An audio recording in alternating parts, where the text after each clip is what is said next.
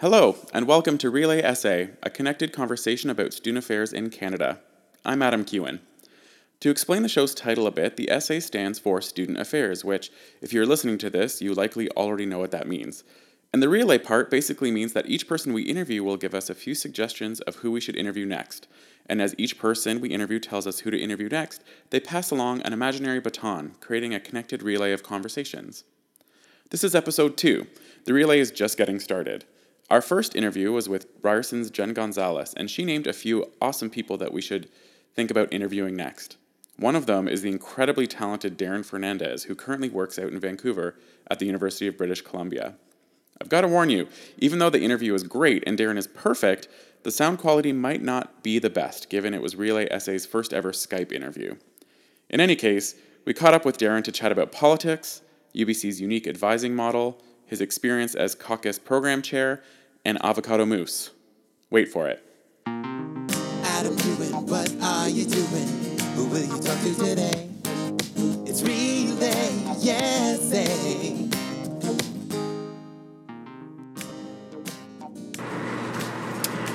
Oh, hi. Oh, hi. Hi, Darren Fernandez. How are you? I'm well, thanks. And you, Adam? I'm good. I'm so grateful that you found the time to chat with me over Skype on, well, at least in Ontario, it's a beautiful sunny day. What's it like out in BC? Oh, it's it's a balmy 11 degrees and with gray skies and showers. So Oh, great. just just like any other Friday. Well, thank you so much for agreeing to sit down with me for a few minutes. Um, I think I explained to you that the concept of this whole podcast, uh, it's called Relay SA. So basically, we're interviewing folks who work in student affairs in Canada, and then we're asking them to suggest a few names of people who we should name or interview next. And so it's kind of passing this kind of virtual baton f- across the country a few times to chat with different people about what it's like to work in student affairs in Canada. And so, our very first interview, Jen Gonzalez, named you as one of the people we should speak with. oh, Jen. I know, right? So, I'm so glad because I have so many questions for you. Well, I hopefully I'll be able to answer it. Oh, yeah. Answer them, I should say. But You'll be great. I guess the first one is kind of just maybe tell me a little bit about yourself. Where are you from? How'd you get started in student affairs? All the things. all the things. Um, I I grew up in a little town just west of Toronto called Mississauga. hmm um, spent a, you know the first well I should actually not the first like 14 years of my life there um, before I went to pursue my own post-secondary studies at Carleton University in Ottawa um, which is where I was probably first exposed to the, the work of a student affairs professional when I started um, as a student staff member in residence life in my third no, second year Okay. um, which is where I progressed. I really started. That's where I started my career in student affairs. But it wasn't. I wasn't at a point where I thought that I could study or work in the field at that time. Right. I I was I was studying political science and communications, and actually ended up down a path where I worked on Parliament Hill in Ottawa, and I worked in, in the UK Parliament for a number of years, uh, both as a student and then professionally for years after that. And I thought, you know, I was just going to be a policy guy um, that worked in politics and got to go to really great receptions and got to work on really tight deadlines and never leave the office. right. My dream, my dream, really. um, and then um, when when I um, finished uh, my time working in politics and I came back to Canada from the UK, I re-entered back into the world of student affairs through um, through the recruitment office at Carleton and was an on-campus recruiter for some time, um, and then quickly moved back into my old office at the first year experience office at the university, um, and worked in student development there and leadership and orientation programs, and essentially became the person that I admired and uh, was my mentor for many years when I was a student and uh, it was it was this odd full circleness. But um, that's how I started off. That's that's a bit of my story. and then what? What was like? What swept you out to Vancouver? Um, it, I like to. I've told people that a flashing arrow is what sent me up to Vancouver. Go west, Um, young man. essentially. Um, there came a point in, in my time at Carleton which I I love my time there, both as a student and as a professional staff member. Um, where I was just, you know, I, I need to know more. Um, I need to know more about this field and want to know more. And I don't necessarily want to give up my, my interest in policy and, and in particular education policy. And so I, I decided to pursue uh, some further further education. So I applied to a few programs, many of which were very like policy based in, Right. in higher education to some of the states and a couple in Canada. And applied to this like um, was sort of like mid mid kind of like not paraprofessional not necessarily young professional odd middle of the road position in housing at, at UBC at the same time. And then like one week in February I was, I was actually um, coming back from some interviews at schools in the states. And I got an email saying that I got into the grad program here and that they were going to give me some money uh, which was like awesome that's that's Amazing. great. That's I just I just got back from NYU where I was told you know, I, I knew how much the tuition was, but there were some alums that were there, or current students that were there, that were explaining how they paid for their twenty-six thousand dollar a year tuition um, through taking out loans. Um, and then I got a you know an email from UBC saying, "Hey, come to UBC and your tuition is forty-seven hundred dollars, and we're going to cover a good portion of it." And I was like, "Oh God, this is this is yes, I will gladly accept your offer." Right. And then a couple weeks later, I, I, I interviewed and got an offer for a res position. So it kind of just like the flashing arrow was formed by those two things, like you know, grad school, research assistantship, and uh, this position in res life. But it was like, yes, this this is this is it. The world is telling uh, westward is the way to go. And you've been there kind of ever since in a few different jobs at UBC, right? Yeah, yeah, I've moved around. Um, you didn't, if uh, frankly, if if I sent my resume out to uh, people that didn't know me or didn't know of me, I think they think I'm kind of sketch. Uh, because it's eight months here, eight months there, and then you know, there's long terms, and the eight, it, it's.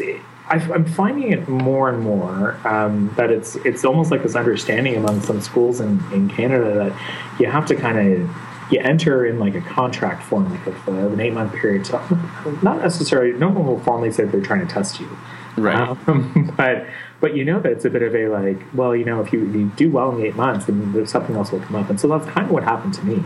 Um, and I'm grateful for it because I've been able to to work in different areas in this you know small university, which has provided me with such great opportunity and experience in meeting so many different people.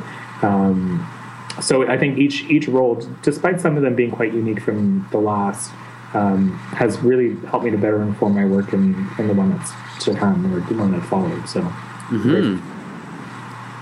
And so, what's your what's your gig now? Because you're in enrollment services, kind of as a associate registrar, but you're a director of kind of a really interesting model that's pretty, I think, unique in Canada. So, what do you do now?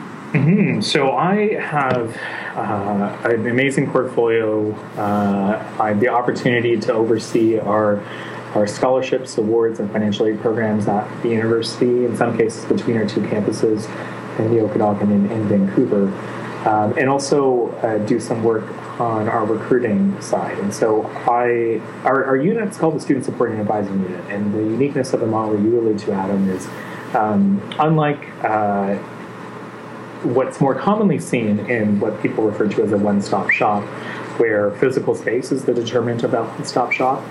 We've uh, we've turned that one-stop shop into a person, um, and so what that means is that every undergraduate student on our Vancouver campus, so approximately thirty-nine thousand students, um, have an assigned advisor.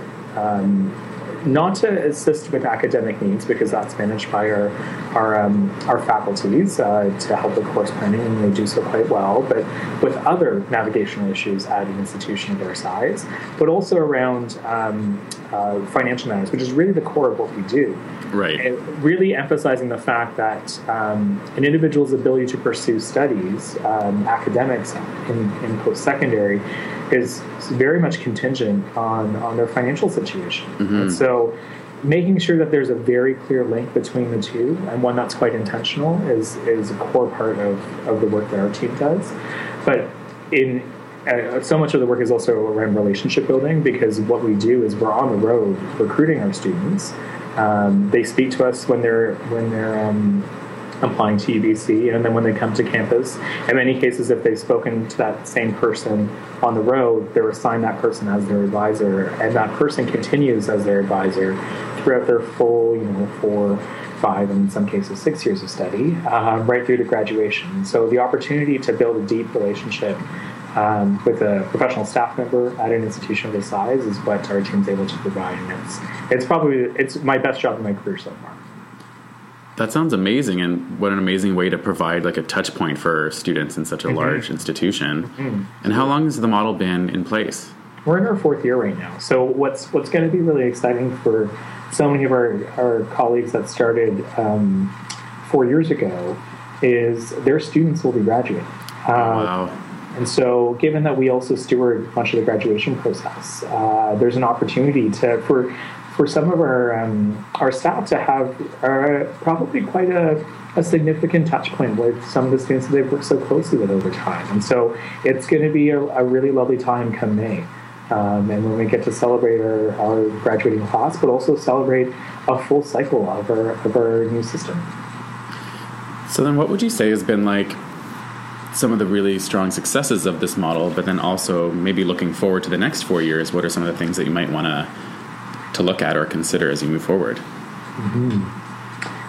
it's forced um, the university to have really good, raw, intentional conversations about um, about money and, and academics, but also about how, um, as an institution of this size, we we need to see things more from uh, from the perspective of a student as opposed to a, a process. Right. And it's not to say that the process that that was the case before, but I think it's emphasized the fact that when you when you put someone in a place, uh, a professional staff member in a place where they are building a close relationship with a student um, and learn about um, the struggles that may occur and may only come up through casual conversation, um, more more than I think what you expect emerges. And so it's it's provided our unit an opportunity to um, e- either be a, a lead in some of those conversations or help to guide it um, with bringing in other stakeholders. Um, and it's and I think far and beyond anything else, it's allowed us to actually say that um, you know I think that truly advising happens everywhere Right. um, and we need to be open that and that we can we can come up with a way in what could be considered a decentralized model at a large campus to still provide an intentional uh, focused developmental touch point for our students. What's what's to come? That's that's a big question. We just completed a self-study of our unit we took a, a step back and look at the last three and a bit years and uh, what we need to grow in. And I, I think we have a lot of things that are right but we need to do some tweaks. And i think the biggest opportunity that we have and i'm not, I'm not sure if you see this at your institution given its size as well is um, we had a faculty member on the committee and their um, sharing with us was just I mean, the other six members were great too, but their sharing with us were, was just so impactful on me uh, to realize that they wish to be empowered just as much as we empower other professional staff Right. to, to, to you know, cross refer, to um, share basic advising information so that they can carry the story forward too. Um, so we're we're trying to be a bit more intentional with how we work with faculty members and how they inform our work. So and how they inform how we design our award programs and how we how and how they inform how we um, provide financial aid to our our undergraduate and graduate student population. Um, so I, I think our work more closely with faculty members is what's is what's on the horizon for us. We also have um, a a great and deep desire to ensure that um, our award winners, both those that are receiving awards just for merit, but also those that are that we're bringing to this campus because they're both meritorious but have deep financial need, are well supported. Right. Um, because it it we would do such a disservice to our to our students across Hello. Darren? Hello, Adam, are you there? Oh, we're back. I can hear I don't know you. what you can hear me. I don't know what just happened. My computer just turned off. I don't know. Maybe a plane flew overhead or something. I don't know. But likely, likely. but uh, it's a good, good break in the conversation. Um, that we would do such a disservice to our students if we were selling them a false product. If we were to tell a student, you know, you're going to come, we're going to offer you this award to come to UBC, um, and here's the money, come and do it, and then not support them along the way. Um, it's they're not going to have a good experience. We know that, that their odds of being successful will will drop if we don't do good stewardship. So we're we'll be we're asking ourselves the questions of you know what does it mean for us to bring a student from um, rural BC to UBC who is academically meritorious to come here, but may not have the financial means. They may not actually think that UBC is an option because of distance. Right. Um, and how do we support them should they wish to go home? And all those other really big, meaty questions that can be really uncomfortable to be asking, but are so so important. Hmm. Well, I think at a lot of institutions, the recruitment doesn't really s- uh, connect closely with the folks who are kind of on the on the student affairs or even on the faculty side. It's kind of the promise, and then it's up to everyone else to do the delivering. And so, it sounds like you guys are really closing that gap. We're, we're doing our we're doing our best to do so, and in many cases, I, I mean, like a part of it is still achieving targets, right? Like we still need you know bums in our seats, Right. Um, uh, but at the same time, um, we want to make sure that the people that are coming to our school, a feel as though they should be here, like they're they're like feeling a sense of belonging and connectedness to the institution is so core to what we talk about on our recruitment visits. Like we we will walk into a school and say, um, me being here is one level of you engaging with the institution, but you actually coming to our campus and saying to yourself, yes, I, I can see myself here, I can feel myself here, is what we think is more important. Right. Um, because if they if they even have that inkling at one point, we can build off of that and and grow it at a deeper level when they actually get here by the work team does. So we're very lucky that um, our school has put some intention behind that and has recognized that as being important. And what do you think your background in like in poli sci and communications? Um, what do you think that contributes to how you move through your role at UBC? Oh, Adam, I think I've told many people many a times that I I navigate political waters more in post secondary than when I did when I worked in the Parliament of Canada or the Parliament of the United Kingdom. so I I think it's allowed me to actually realize, you know, it's it's my my undergrad in poli sci and communications and my background in working in politics has reminded me of the importance of relationships and uh, collaboration and and give and take and patience. I can go on if you want. Um, it, it, it's it's reminded me that. Um, that reciprocity is so important in our work um, and whether it's just a feeling or whether it's actual like an exchange of other things um, reciprocity drives a lot Yeah, of course. um, it, my my background in policy has helped me with with some of the nature of the work that we do. We're so, our work is so connected to policy. We're guided by uh, much more than I think most other units on a on a campus because we're we're informed by institutional policy, but we're also heavily guided by governmental policy Right. um, and it's governmental policy being out of our hands um, requires our um, us to be quite uh, we our, our level of interpretation for governmental policy is much less than for institutional policy and so uh, ensuring that we're able to apply a certain level of fairness um, in our work but also not ensuring that we're providing uh, a unique and uh, different experience for each student taking into context as well as is both uh, is challenging but also um, important. Most definitely. So I want to shift gears away from UBC for a 2nd um, but not entirely, because it's about last year's CACUSS conference, which was in in Vancouver, um, of which you were the program chair, which is a really big deal. Um, so I just wanted to know what were some of the highlights of your experience as the CACUSS conference program chair. Um, I got to work with amazing folks over Skype and conference calls, and um, given with the trouble that we've had today with with, with this product, um, it it can be really stressful and frustrating. But uh, to have a, a, national committee, folks that were out in in Nova Scotia all the way out to here, um, who were so engaged and committed to building something for um, their community, uh, was just was just so refreshing. It it it was tiring, um, but it was uh, one of the one of my highlights from last year. Um, primarily because we just returned back to a reminder that this was in service to our peers. Um, Right. Like we, what we were doing was not for ourselves, and I think this is pretty consistent. I don't want to speak on other people's behalf, but it, I think it's. I think others would say it too that when when we would put our heart and soul into this work, uh, like in some cases on a daily basis, it wasn't because we wanted to to say that we did it.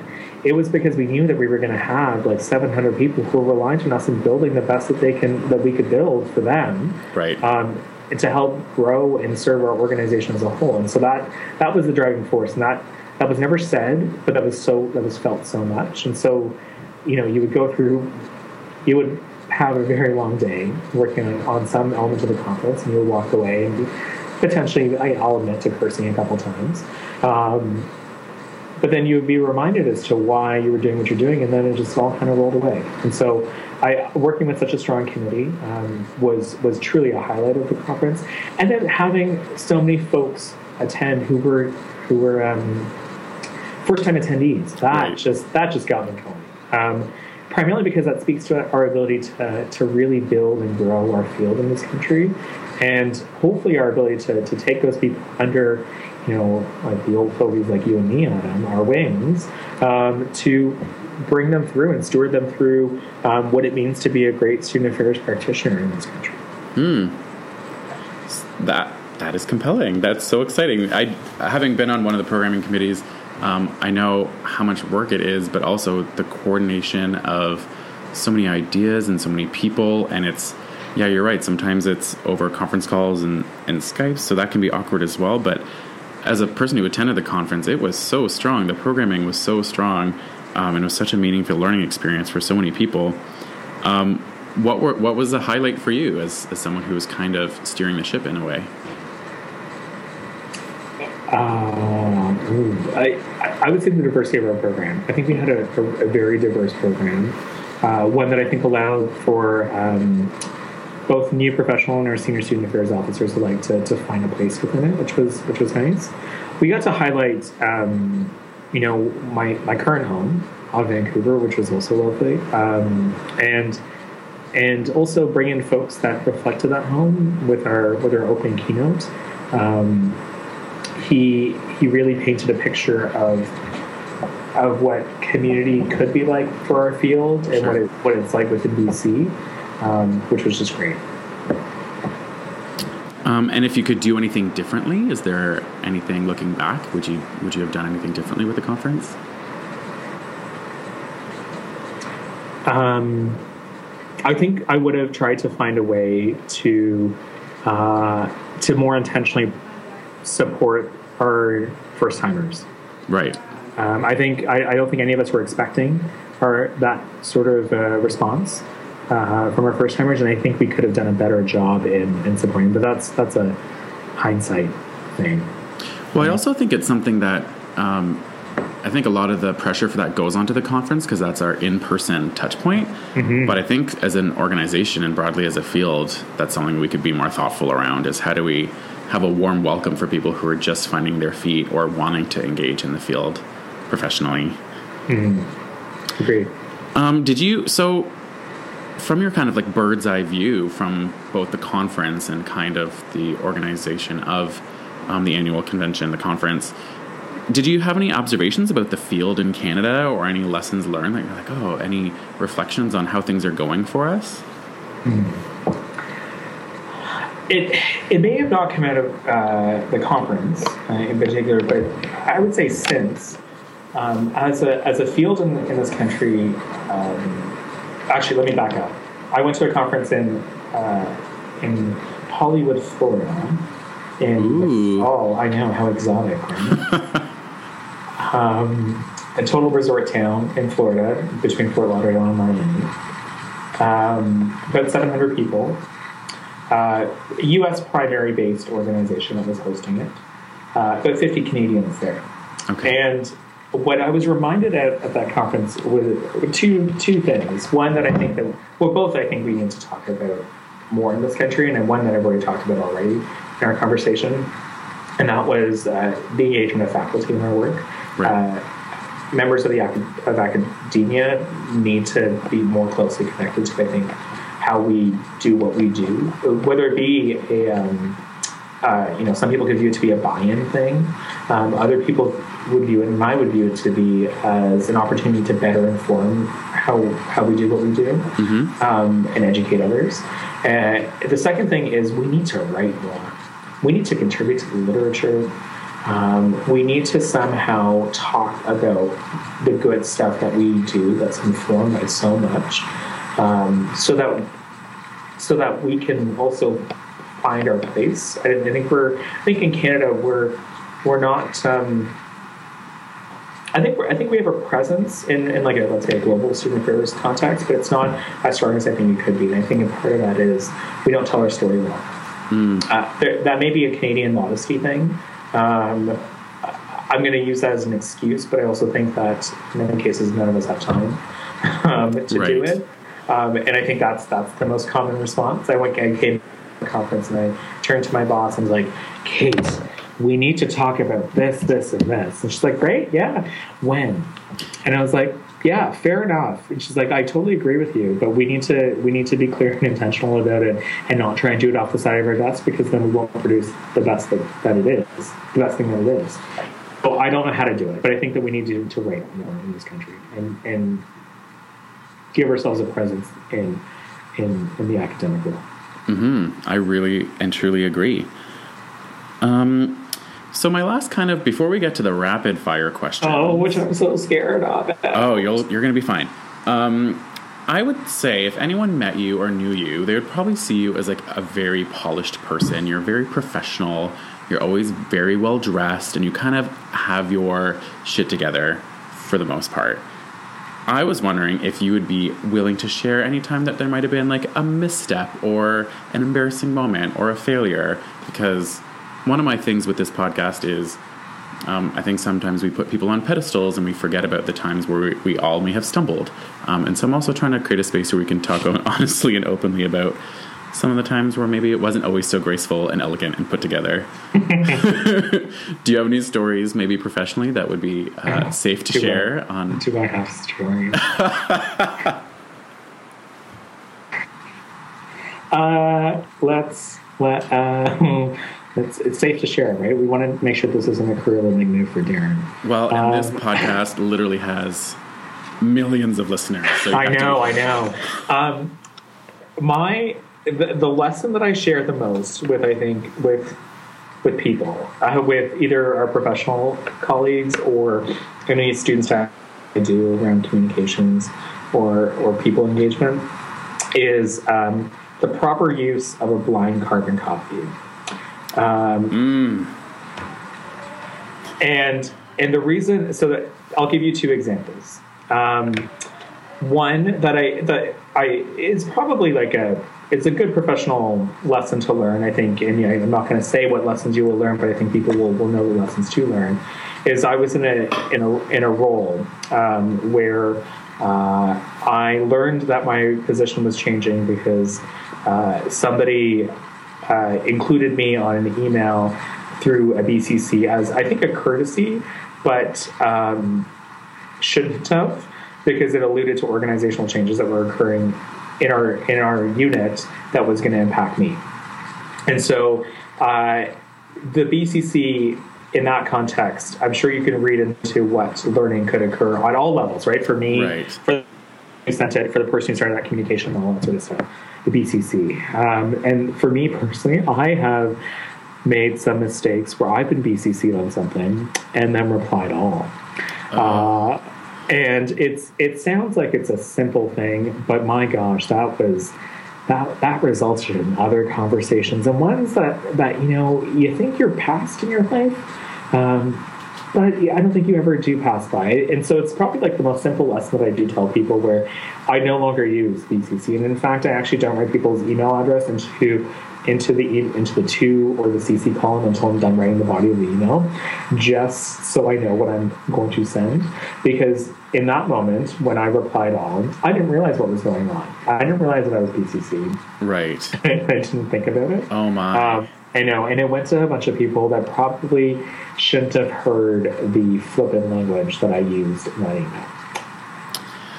Well, I, I know that you and a team are working on kind of the student affairs competencies project. So I think maybe we can add like your ability to effectively work over conference calls and Skype, um, as well as how to navigate a reply all or a BCC to that competency framework. Let's make sure that that's in there somewhere. We'll try and be great in. Amazing. I think everyone who might be listening has had an embarrassing BCC or reply all. Oh, yeah. Every time I get something on a listserv, there's always someone who's going to reply all. Um, I've been that person before. It's not good. And frankly, you know, on, on Sundays, I, I'll admit to when those emails come through, I do try to kind of put them into a folder. And when I'm not having a great day, I pull them up again and have a good laugh. Amazing. Yeah. Um, Um, all right, I've got some rapid fire questions that I came up with today. oh, God. Are you ready? No. Some of them are just kind of quick answers, and some of them are kind of like some of them are a bit funny. I think the first one is if you Google Darran Fernandez, one of the pictures come that comes up is you looking really happy to be putting a coin in a piggy bank. What is that about? That was for a QVC poll oh. Around finances, and and uh, it's it, I, I hate it, but um, It's adorable. it- thank you. My team tends to use it whenever they do presentations that they know that I'm going to show up at, and so. I'll, they'll, they'll place it awkwardly in the presentation slide deck, and so I'm sitting there, and all of a sudden it'll pop up. It's great. I think when we end up promoting this this uh, this podcast, I'm going to use that photo for this particular episode. Cheers, Adam. If you were to come into several millions of dollars and made the decision to donate money to uh, institution of higher education, what and you had to pick what kind of building it would be, what would it be? what would the bill be? Yeah, what would the building be? Uh, it okay. Um, it would be a multifunctional space that has both that has uh, retail space for like athletics or like some sort of like gym like space, um, and that with with a food outlet of some sort because and I get to choose the food outlet obviously, um, and uh, the rest of the building would be um, either for for students to be studying or lounging in, or um, and uh, student services in the, in the most broadest sense of the term.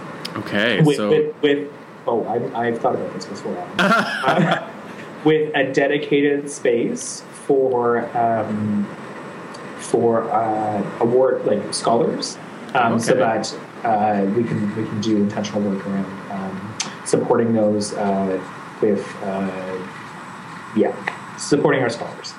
well, and kind of a value added. So in addition to some of the awards, it's also kind of like a a special spot for them. Totally. So the Darran Fernandez multi-purpose student support scholars lounge and athletic apparel center. Essentially, now come up with the acronym for that, and then it'll be most, most Canadian post-secondary thing to do. Amazing. Um, what was the last book you read? Oh, I just finished it on the bus. I can pull it out. Give me a second. If I Fall, If I Die uh, by Michael Christie. And it was Uh, good. It was really good. Um, it it was. Uh, some people could say that it was kind of like um, Emma Donoghue's The like Room, Okay. uh, but uh, but also quite so different. So I don't know why I even said that. Uh, it's just a really good read. It's a Canadian author. Um, has received much acclaim from from around the world, but also locally, and um, he's a gem. It's a great book. Yeah. What's the best meal you've ever had?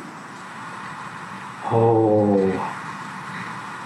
Uh, I think my mother would kill me if it, I didn't say it was something that she made.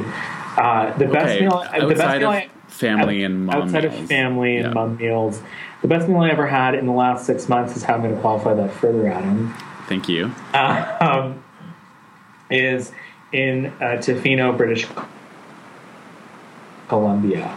Um, and I I have to tell you all the delicious things that I had, and I want to actually tell you what the name of the restaurant was. The Wolf in the Fog. The Wolf in the Fog is what the name of the restaurant. Okay. was. It was unbelievable. Like uh, my favorite. I'll tell you one of the favorite things that I had that night. One of the multiple favorite things that I had that night was uh, this oyster from a local island on the BC coast um, that was wrapped uh, in in like a very thin potato, um, and then obviously deep fried um, with an avocado mousse um, and uh, corn salsa. And so you like would pick up the deep fried uh, oyster that was wrapped in potato, and you would like swish it around the avocado mousse. Um, maybe put a couple sprinkles of corn on it, and then you just have a all. It was delicious. Whoa. I know. Just just one of the favorite things I had that night. Whoa. I don't actually think Adam that you would be able to eat anything on that menu, but it was just so good. Well, even as a vegetarian, I can appreciate how delicious that sounds. You had me at avocado mousse. Right. If you could go back and speak to fourth year Darran, would you? What would you tell him, if anything? um,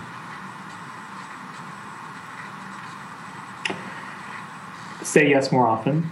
Okay.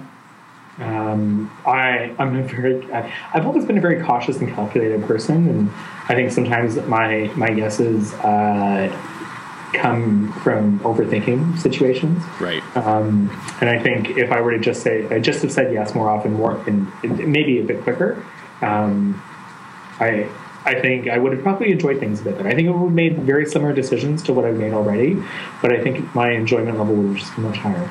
Okay. So, my last question is of course, you know, the whole point of this is that whoever we interview gets to give us a few suggestions of who we should try to interview next. So, um, and the only qualifier is that they're connected to the work of student affairs in Canada. So, who, what are a few names of people who you think I should uh, try to Skype with next? Um, Christine Adam from Thompson Rivers University. Okay. She's the dean of students um, and an amazing human being. I have a big Twitter crush on her, so this is going to be great for me. Great, excellent. um, a, a dear friend of mine who works at the University of Calgary, Erin Kaipanen. Oh, Who, Aaron. right? Um, so I, she has just an exceptional story and is such a good person that I think would um, would love to to, to share. Um, and I can I can I just offer two? Is that, can I do two? Yeah, no, that's I perfect. think that's two. That's two that I'll do. That's great. No, that's that's perfect, and and I um, will try to connect with them and see about um, scheduling a time to interview them whenever I get a chance. Awesome. Um, and is there anything in particular that I should ask them about? I mean, you mentioned Aaron has like a pretty interesting story, so maybe we can follow up with that. Anything I should be asking them? Um, you talked to Christine about the time when she was on sabbatical for a year and um, sold her home in Ottawa and took her kids on a cross North America road trip. Whoa. Okay, That's that's something that she that she likes to talk about. that's amazing. I know.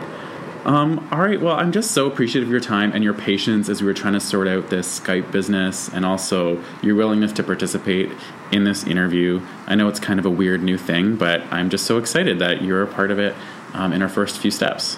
I'm honored to be asked to participate. So thank you. Oh, of course. All right. Thank you so much, Darran. Enjoy your enjoy your beautiful day in BC. Cheers. Thank you. Have a good weekend. You too. So there it is, our conversation with Darran Fernandez. I hope you liked it. Thank you for listening all the way through, especially with our suboptimal sound quality. Hopefully, we can get better at it so that we can interview more and more people from across this great country. If you're looking to connect with Darran on Twitter, you can find him at at Darran Fernandez, D A R R A N F E R N A N D E Z. And if you have any thoughts, ideas, or feedback, please don't hesitate to contact me as well. You can find me. My handle is at Adam Kuhn, A D A M K U H N. I'm always looking for suggestions on who to interview next, so don't be shy. Also, please help us spread the word by telling your friends and colleagues about this podcast. The theme music for Relay Essay is by the exceedingly talented Adrian Ross. Thank you so much for listening. Until next time, bye for now.